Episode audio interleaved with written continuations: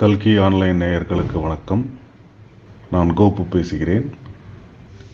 சாதனை படைத்த விஞ்ஞானிகள் வரிசையில் இன்று ரிச்சர்ட் ட்ரெவிட்டிக் என்ற ரயில் வண்டி ராட்சசன் அவன் வாழ்க்கை வரலாற்றை பார்க்கலாம். ஆயிரத்தி எழுநூற்றி எழுபத்தி ஒன்றில் ஜேம்ஸ் வாட்டுக்கு ஒரு நாற்பது வருடங்கள் பின்னாக ரிச்சர்ட் ஆண் என்ற தம்பதியருக்கு ஆறு குழந்தைகள் ஐந்தாவது குழந்தையாக இவர் பிறந்தார். இவர் ஒருவரே அதில் ஆண் மற்ற ஐவரும் சகோதரிகள். இங்கிலாந்தின் தென்மேற்கில் கார்ன்வால் என்ற ஒரு மாவட்டத்தில் செம்பு தகரம் போன்ற தாது தாது சுரங்கங்கள் அதிகம் இருக்கும் பகுதியில் தந்தை ரிச்சர்ட் சுரங்கத் தொழில் குழுவின் தலைவர். சுரங்கத்தில் நீரை வெளியேற்ற ஜேம்ஸ் வாட் கம்பெனி நிறுவிய பல நீராவி விசைகளை சிறு வயதிலேயே பார்த்து பார்த்து வளர்ந்தவர் நம்முடைய கதை நாயகன் ரிச்சர்ட். இவர் மாணவராக இருக்கும்போது பள்ளி ஆசிரியர் ஒருவர் அடங்காதவன் பிடிவாதமானவன் கட்டுப்பாடு இல்லாதவன் பள்ளிக்கு சரியாக வராதவன் பாடத்தில் கவனம் செலுத்தாதவன் என்றெல்லாம் வர்ணித்தார். ஆனால் கணிதத்தில் மட்டும் அவர் மிகவும் ஆர்வம் காட்டுவான் என்று ஒரு மறுபக்கமும் அவருக்கு குறிப்பிருக்கிறது ஆசிரியர் குறிப்பு.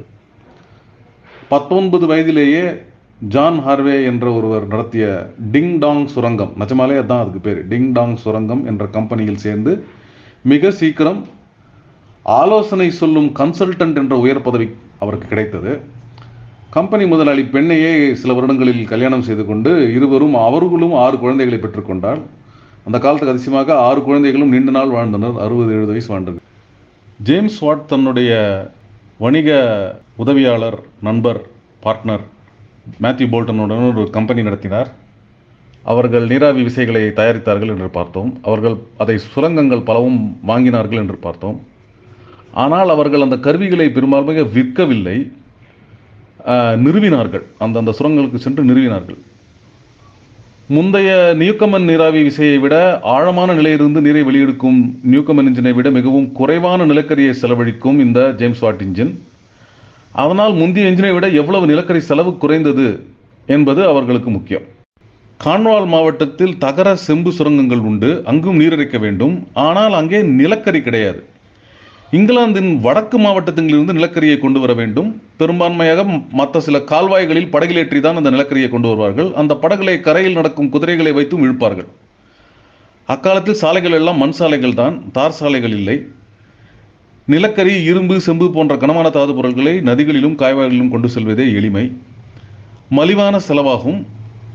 ஆனால் மேடு பள்ளமான பல இடங்களில் குன்று மலை தாண்டி தாழ்வான பகுதிகளிலும் உயரமான பகுதியில் எடுத்து செல்வது கால்வாய்களில் மட்டும் இயலாது.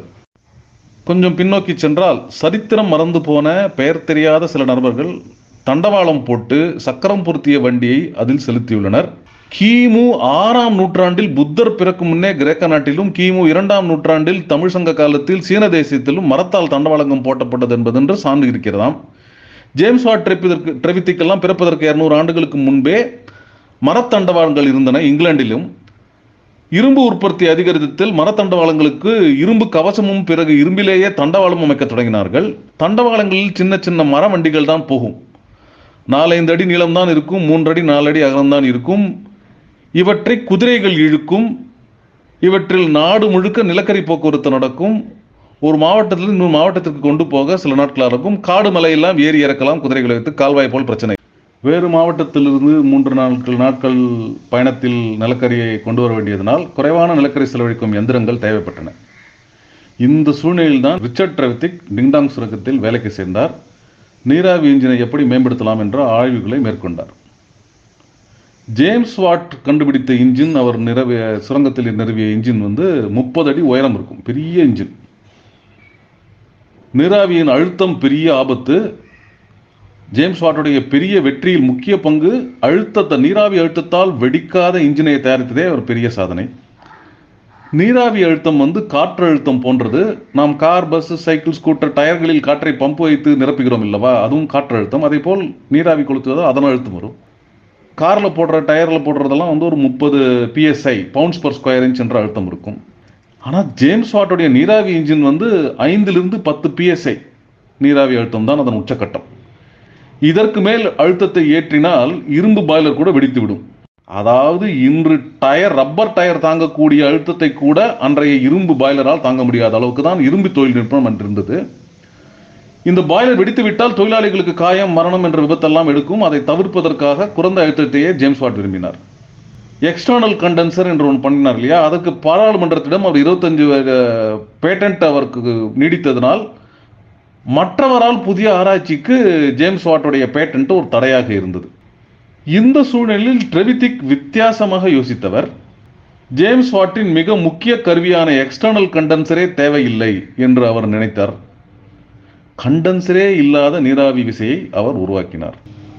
ஜேம்ஸ் வாட்டின் முதல் வெற்றிகரமான என்ஜின் விற்ற ஆயிரத்தி எழுநூற்றி எழுபத்தஞ்சுக்கும் ட்ரெவித்திக் வேலை செய்து அவருடைய ஆராய்ச்சிகள் ஆரம்பிக்கும் ஆயிரத்தி எழுநூற்றி தொண்ணூற்றி ஏழுக்கும் ஒரு சுமார் இருபத்தஞ்சு ஆண்டுகள் வித்தியாசம். அதில் இருபத்தைந்து ஆண்டுகளில் பாய்லர் தரம் உயர்ந்தது இரும்பு தரம் உயர்ந்தது.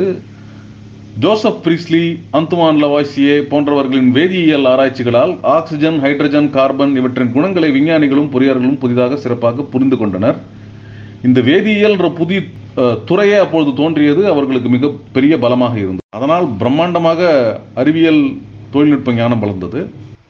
கையேந்தி சுத்தியால் கொல்லுப்பற்றை வேலை செய்து சென்ற காலம் போய் ஜேம்ஸ் வாட்டின் நீராவி எந்திரத்தால் இயங்க ராட்சச சுத்தியல்கள் இரும்பை செப்பனிட்டன. இதனால் முப்பது பிஎஸ்ஐ அழுத்தம் தாங்கும் பாய்லர்கள் செய்யப்பட்டன. அதனால் ஜேம்ஸ் வாட்டை போல உயர்ந்த அழுத்தத்தால் விபத்து ஏற்படும் என்ற பயப்படவில்லை ட்ரெவித்திக். வெப்பம் அதிகமானால் தானாக நெருப்பை அணைக்கும் கருவி குளிர் வெப்பத்தை குறைக்கும் கருவி அதிகபட்ச நீராவியை வெளியேற்றும் குழாய் எக்ஸாஸ்ட் பைப் என்று சொல்கிறோம் அல்லவா? போன்ற கருவிகளை அவர் உருவாக்கினார். இதனால் நிலக்கரி செலவு பாதிக்கு குறைவானது. ஜேம்ஸ் வாட் இன்ஜினை விட்டு விட்டு ட்ரெவித்திக் இன்ஜினை வாங்க பல சுரங்க முதலாளிகள் முன்வந்தனர்கள். செல்வமும் பெயரும் புகழும் அரசாங்க செல்வாக்கும் உள்ள ஜேம்ஸ் வாட் மேத்யூ போல்டன் இருவரும் வக்கீல்களை வைத்து வழக்கு தொடுத்து ட்ரெவித்திக்கை நிறுத்த பார்த்தனர். ஆனால் முடியவில்லை.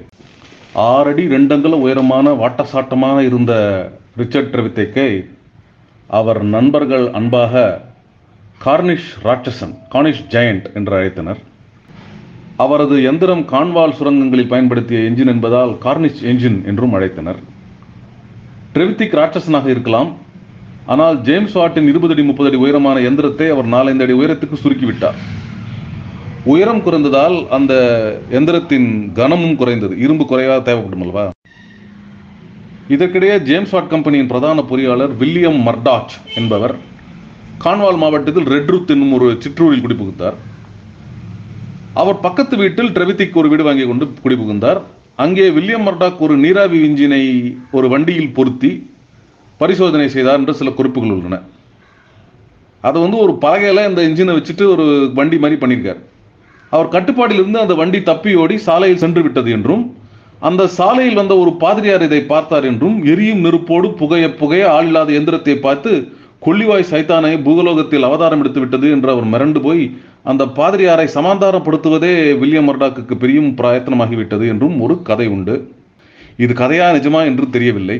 ஆனால் வில்லியம் மர்டாக் வந்து வேறு ஒரு ஓடு வண்டியை தயாரிக்கவில்லை.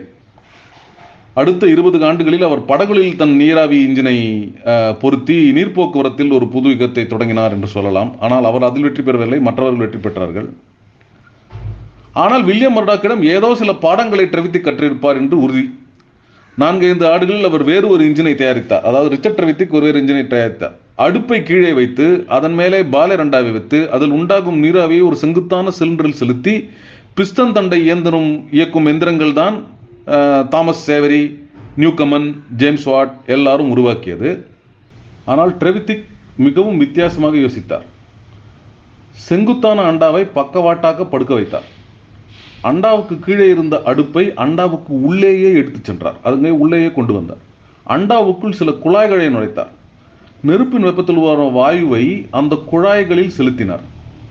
நம் வீல் நம் வீட்டில் அடுப்பில் பாத்திரத்தில் பால் காய்ச்சும் நிலையிலிருந்து இம்மர்ஷன் ஹீட்டர் நிலைக்கு அந்த எந்திரத்தை கொண்டு வந்தார் சிலிண்டரையும் பிஸ்டனையும் அதுக்கு வெளியே சாய்கோணமாக ஒரு நாற்பத்தஞ்சு டிகிரி ஆங்கிளில் நிர்மாணித்தார். ஏற்கனவே கண்டென்சர் வேண்டாம் என்று ஒதுக்கியவர் அதிலிருந்து வந்த கழிவு நீராவியை வெளியே அனுப்ப செங்குத்தான ஒரு குழாய் அமைத்தார் எக்ஸாஸ்ட் பைப் ஆயிரத்தி எண்ணூற்றி ஒன்னிலேயே இந்த புதுமைகளை கொண்டு வந்து ஒரு பலகையில் ஒரு நாலு சக்கரம் அமைத்து இந்த அண்டாவை அதன் மேல் வைத்து பிஸ்டனால் சக்கரத்தை இணைத்து பஃபிங் டெவில் என்று ஒரு நடமாடும் வண்டியை சாலைகளில் ஓட்டினார். இந்த பெயரை பார்த்தால் அந்த வில்லியம் மர்டாக்கு மிரண்டு போன பாதிரி கதை உண்மையோ என்று நமக்கு சந்தேகம் தோன்றுகிறது. ஆனால் அந்த மண் சாலைகளால் அந்த காலத்து மண் சாலைகளால் அந்த பஃபிங் டெவில் வண்டியின் கனத்தை தாங்க முடியவில்லை. அப்போது ஸ்டியரிங் வீல்லாம் கிடையாது பிரேக் கிடையாது. அதனால் அந்த வண்டி போகும் திசையை கட்டுப்ப கட்டுப்படுத்த முடியவில்லை. மூன்றாம் நாளே சாலையோரம் அது விழுந்து விட்டது இந்தியாவில் பிறக்க வேண்டிய ரிச்சர்ட் ரவித்திக் எப்படியோ தப்பாக இருந்து இங்கிலாந்தில் பிறந்து விட்டார். பிரேக் ஸ்டீரிங்லாம் வண்டி ஓட்டுறான் என்று நம்ம யோசிக்கலாம். தற்காலிகமாக நடமாடும் வண்டியை விட்டுவிட்டு கொல்லுப்பட்டறைக்கும் சுரங்கத்திற்கும் இந்த சிக்கனமான சக்தியான இயந்திரத்தை செய்து விற்றார் ஏன்னா இது வந்து ஜேம்ஸ் ஃபார்ட் இன்ஜினோட நிறக்கரியும் குறைவு அழுத்தமும் ஜாஸ்தி வேலை செய்- சக்தியும் ஜாஸ்தி. கவனக்குறைவில்னால் என்ன ஆயிடுச்சுன்னா ஒரு தொழிற்சாலையில் ட்ரெவித்திக்கோட இன்ஜின் வந்து வெடித்து விட்டது. அந்த தொழிலாளர்களின் கவனக்குறைவு ஆனால் நான்கு பேர் இறந்து விட்டார். அதிகமான காற்றழுத்தமே விபரீதமானது என்று ஜேம்ஸ் வாட் பொதுமேடையில் கூக்குரல் எழுப்பி ட்ரெவித்திக்கை தூக்கிலிட வேண்டும் மரண தண்டனை கொடுக்க வேண்டும் என்றெல்லாம் பேசினார். ஆனால் அதெல்லாம் ஒன்றும் ஆகவில்லை. சாமுவல் ஹம்ஃப்ரே என்ற ஒரு இரும்பு ஃபவுண்டரி முதலாளி அங்க ட்ரெவித்திக்கு நட்பானார். சாலையில் தானே கட்டுப்படுத்த முடியவில்லை. தண்டவாளத்தில் போனால் ஸ்டீரிங்கே தேவையில்லையே என்று அவர் வந்து ட்ரெவித்திக்கை தூண்டிவிட்டார். பென்னி டேரன் என்ற ஒரு ஊரிலிருந்து பதினைந்து கிலோமீட்டருக்கு இரும்பு தண்டவாளத்தை போட்டு கொடுத்தார். இதற்கு ஒரு நீராவி இன்ஜினை டிரவித்திக் உருவாக்கினார். பென்னி டேரன் இன்ஜின் என்று பின்னர் புகழ்பெற்ற இது ஐந்து ஐந்து ரயில் பெட்டிகளில் பத்தாயிரம் கிலோ இரும்பையும் எழுபது பயணிகளையும் இழுத்துச் சென்றது. குதிரை செய்ய முடிந்ததை ஒரு இன்ஜின் செய்ய முடியும் என்று காட்டுவதற்கும் ரயில் பாதைகளில் இது மாதிரி வண்டி செய்ய முடியும் என்பதை காட்டுவதற்கும் ஹம்ஃப்ரேவின் நம்பிக்கையில் டிரவித்திக் செய்த சாதனை. இதுவே வந்து நீராவி இன்ஜினால் முதல் முதலில் புகை வண்டி சென்றது என்ற சாதனை பெயருடைய ரயில் வண்டி என்று சொல்லலாம். இதற்கு பென்னிடரம் ரயில்வே என்று பெயர் பின்னாடி. ஆனால் அந்த தண்டவாளம் அந்த ட்ரெவித்திக்கின் என்ஜின் கனத்தை தாங்க முடியாமல் அங்கும் இங்கும் உடைந்தது. நிலக்கரி வண்டிகளின் கனம் பிரச்சனையாக இல்லை என்ஜினின் கனம் தான் மிகவும் பிரச்சனையாக இருந்தது. மீண்டும் நிர்மாணிக்கப்பட்ட இந்த நீரை இறைச்சும் என்ஜின்களை நிறைய தயாரித்தார். இதற்கு பின் கேட்ச் மீ ஹூ கேன் அதாவது முடிஞ்சா பிடிச்சிக்கோ அப்படின்னு பேர் என்று ஒரு ரயில் வண்டியை உருவாக்கினார். இது போக்குவரத்துக்கே அல்ல ஒரு கேளிக்கை வண்டியாக ஒரு மைதானத்தில் வட்டமான ஒரு தண்டவாள பாதையை அமைத்து அதில் குதிரையை விட வேகமாக இந்த நிறைவு இன்ஜின் வண்டி இழுக்கும் என்று காட்டுவதற்கே திருவிழாவில் ராட்டனம் போல டிக்கெட் போட்டு வித்தனர் இதுக்கு. தி- திருவிழாவில் ராட்டனம் போலயே டிக்கெட் போட்டு வித்தனர். ஓரிரு மாதங்களில் இதன் தண்டவாளமும் என்ஜின் கணம் தாங்காமல் அங்கும் இங்கும் உடைந்தது. தண்டவாளங்கள் இயலாமை வந்து அந்த காலத்து காஸ்ட் அயர்ன் என்னும் இரும்புடைய உடையும் தன்மையால் ஒரு வீக்கம். இந்த வீக்கம் வந்து அடுத்த இருபது ஆண்டுகளுக்கு நீராவி ரயில் வண்டியை ஓடாமல் அந்த போக்குவரத்து துறையில் ஏறாமல் இருக்க பெரும் தடையானது. நான்கைந்து ஆண்டுகளில் ரெச்சட் ரவித்திக் ரயில் வண்டி கனவை விட்டுவிட்டார். அதை தவிர ட்ரெவித்திக்குடைய பிடிவாத குணம் முரட்டுத்தனம் வாழ்வில் பெரும் இடைஞ்சலாக இருந்தது. ஜேம்ஸ் வாட்டுக்கு மேத்யூ போல்டன் ஒரு மிக சிறந்த அற்புதமான வியாபார திறமை கொண்ட நண்பராகவும் தொழிலில் உதவி செய்யும் ஒரு பார்ட்னராகவும் கிடைத்தது போல் ரிச்சர்ட் ட்ரெவித்திக்கு யாருமே கிடைக்கவில்லை. ட்ரெவித்திக்குடைய இன்ஜின்கள் பாய்லராக ஸ்தாபன கருவிகளாக மட்டும் புகழ் பெற்றன சுரங்க கொல்லறைகளுக்கு விற்பனைகள் மிகவும் அதிகமாக இருந்தது. ஜேம்ஸ் வாட் வாழும்போதே அவருடைய இன்ஜினில் வந்து ட்ரெவித்திக்குடைய இன்ஜின் எல்லாம் மாட்டி போட்டு வெற்றி பெற்றார். ஆனால் அவருக்கு தென் அமெரிக்காவில் நிறைய சுரங்கங்கள் தொடங்கியிருந்தன. தென் அமெரிக்காவில் சுரங்கத்தில் இன்ஜின் அமைக்க அவருக்கு அழைப்பு வந்தது. பத்து பதினைந்து வருடம் அவர் தென் அமெரிக்காவுக்கு சென்று விட்டார். கொலம்பியா ஈக்வடார் பெரு என்ற நாடுகளுக்கெல்லாம் சென்று ஜேம்ஸ் வாட் என்ஜின் இயங்காத ஆழத்திலும் உயரத்திலும் தன் எந்திரத்தை நிர்மாணித்து பல வெற்றிகளை கண்டார். நல்ல பணம் சம்பாதித்தார். ஆனால் அங்கும் சண்டை சண்டை சச்சரவெல்லாம் உண்டு. கோஸ்டாரிக்கா நாட்டில் போர் சூழலில் மாட்டிக்கொண்டார். பணமெல்லாம் இழந்து விட்டார். அங்கே இங்கிலாந்திலிருந்து ராபர்ட் ஸ்டீவன்சன் என்று இன்னொருவர் வந்திருந்தார். அவரும் இந்த இன்ஜின் செய்பவர். அவரிடம் கடன் வாங்கி இங்கிலாந்துக்கு மீண்டும் திரும்பினார். தன் குடும்பத்தை வந்து அனாதையாக விட்டுவிட்டு இங்கிலாந்தில் அனாதையாக விட்டுவிட்டு தென் அமெரிக்காவுக்கு சென்று விட்டார் என்று இழிவாக பேசப்பட்டார். அவர் குடும்பமும் நண்பர்களும் ரிச்சர்ட் ரவித்திக்கை கைவிட்டனர். மேலும் சில சாதனைகள் செய்தார். ஆனால் கடைசி காலத்தில் தனிமையாகவே வாழ்ந்தார்.